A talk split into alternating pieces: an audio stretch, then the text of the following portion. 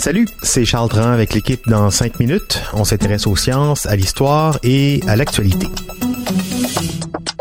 Aujourd'hui, on parle de Nelson Mandela. Ce 5 décembre 2023 marque le dixième anniversaire de la mort du premier président sud-africain noir devenu une icône de la lutte contre le racisme. Madiba, c'était son nom de clan tribal, a été élu président en 94, quatre ans après sa libération de prison, quatre ans seulement. Il était resté 27 ans derrière les barreaux. Un parcours hors du commun, donc. Alors quel était ce parcours? C'était quoi sa vie à Nelson Mandela? Et aujourd'hui, dix ans après sa mort, que reste-t-il de son message, de ses combats? Voici Baptiste Zapirin. Nelson Rolihlahla Mandela naît le 18 juillet 1918 à Mvezo, un petit village d'Afrique du Sud. Et il expérimente vite là-bas la ségrégation raciale, les Noirs n'ont pas le droit de voter, d'être propriétaires, de faire la grève ou de voyager seuls.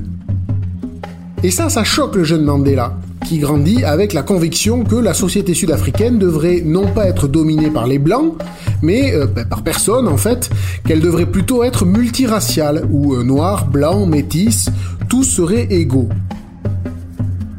Et donc en 1943, un diplôme de droit en poche, il crée la Ligue des jeunes de l'ANC, L'ANC, c'est un parti politique, le Congrès national africain. The Africans, they want political independence.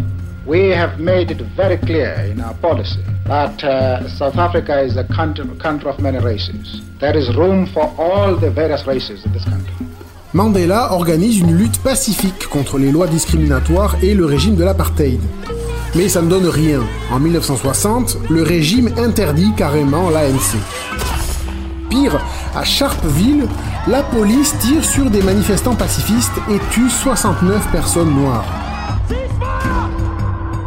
Mandela donc passe à la vitesse supérieure, il fonde et dirige la branche militaire de l'ANC. Et avec elle, il sabote des installations publiques, genre des bureaux de poste ou de passeport. Alors il n'y a jamais de blessés, mais Mandela n'en est pas moins considéré comme un terroriste. Et il est arrêté par le régime sud-africain, grâce à des renseignements de la CIA, et il est condamné à la prison à vie pour haute trahison. En 1964, il est emprisonné à Robben Island, une île dotée d'une prison où l'on envoie les prisonniers politiques noirs. Le voilà enfermé dans une cellule de 5 mètres carrés, plus petit que votre salle de bain, sauf que lui, il avait juste un vulgaire seau de fer en guise de toilette. Pas d'eau chaude, pas de journaux, ni de radio, lumière allumée 24 heures sur 24, un simple matelas en paille pour dormir. Et en plus, les prisonniers noirs subissaient de la discrimination par rapport aux asiatiques ou aux métis. Oui, il n'y avait pas de blancs dans cette prison. Ils étaient obligés de porter des shorts, même en hiver. Leur gruau n'était pas sucré et leur soupe contenait moins de viande ou moins de poisson. 18 ans comme ça, avant d'être transféré dans une autre prison sur le continent, en 1982, pour 8 ans de plus. Et puis, en 1990, le président Frédéric Willem de Klerk met un terme à l'apartheid.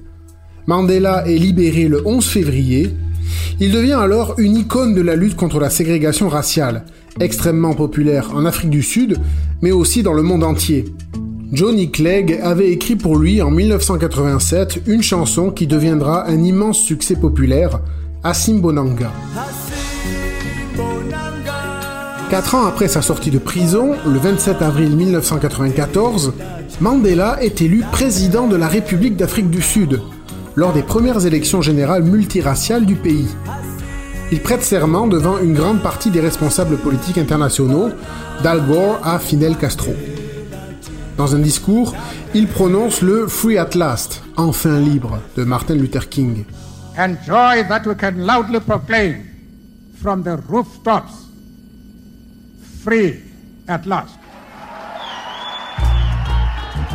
il se retirera paisiblement du pouvoir après un mandat à 81 ans en 1999. Il meurt à Johannesburg le 5 décembre 2013. Dix ans après sa mort, quel est l'héritage de Nelson Mandela? Il est politique déjà. Après lui, tous les présidents de l'Afrique du Sud sont noirs. D'ailleurs, deux autres présidents ont été eux aussi emprisonnés à Robben Island, comme Mandela, Kalema Motlante et Jacob Zuma. Un héritage un peu souillé quand même par un récent scandale de corruption. 45 milliards de dollars d'argent public auraient été détournés justement sous la présidence de Zuma. Mais au-delà de ça, l'héritage politique de Mandela en Afrique du Sud reste fondamental. Il y a lancé une commission de réconciliation, a fait entrer des centaines de femmes en politique, il a lancé de grands chantiers pour lutter contre la pauvreté, établi des mesures de discrimination positive pour introduire les Noirs dans le tissu économique, il a développé des écoles partout au pays, alors le chantier reste immense. Hein. Aujourd'hui encore, le taux de chômage, par exemple, est très inégal, près de 9% pour les blancs contre 40% pour les noirs. Mais Mandela a donné une direction.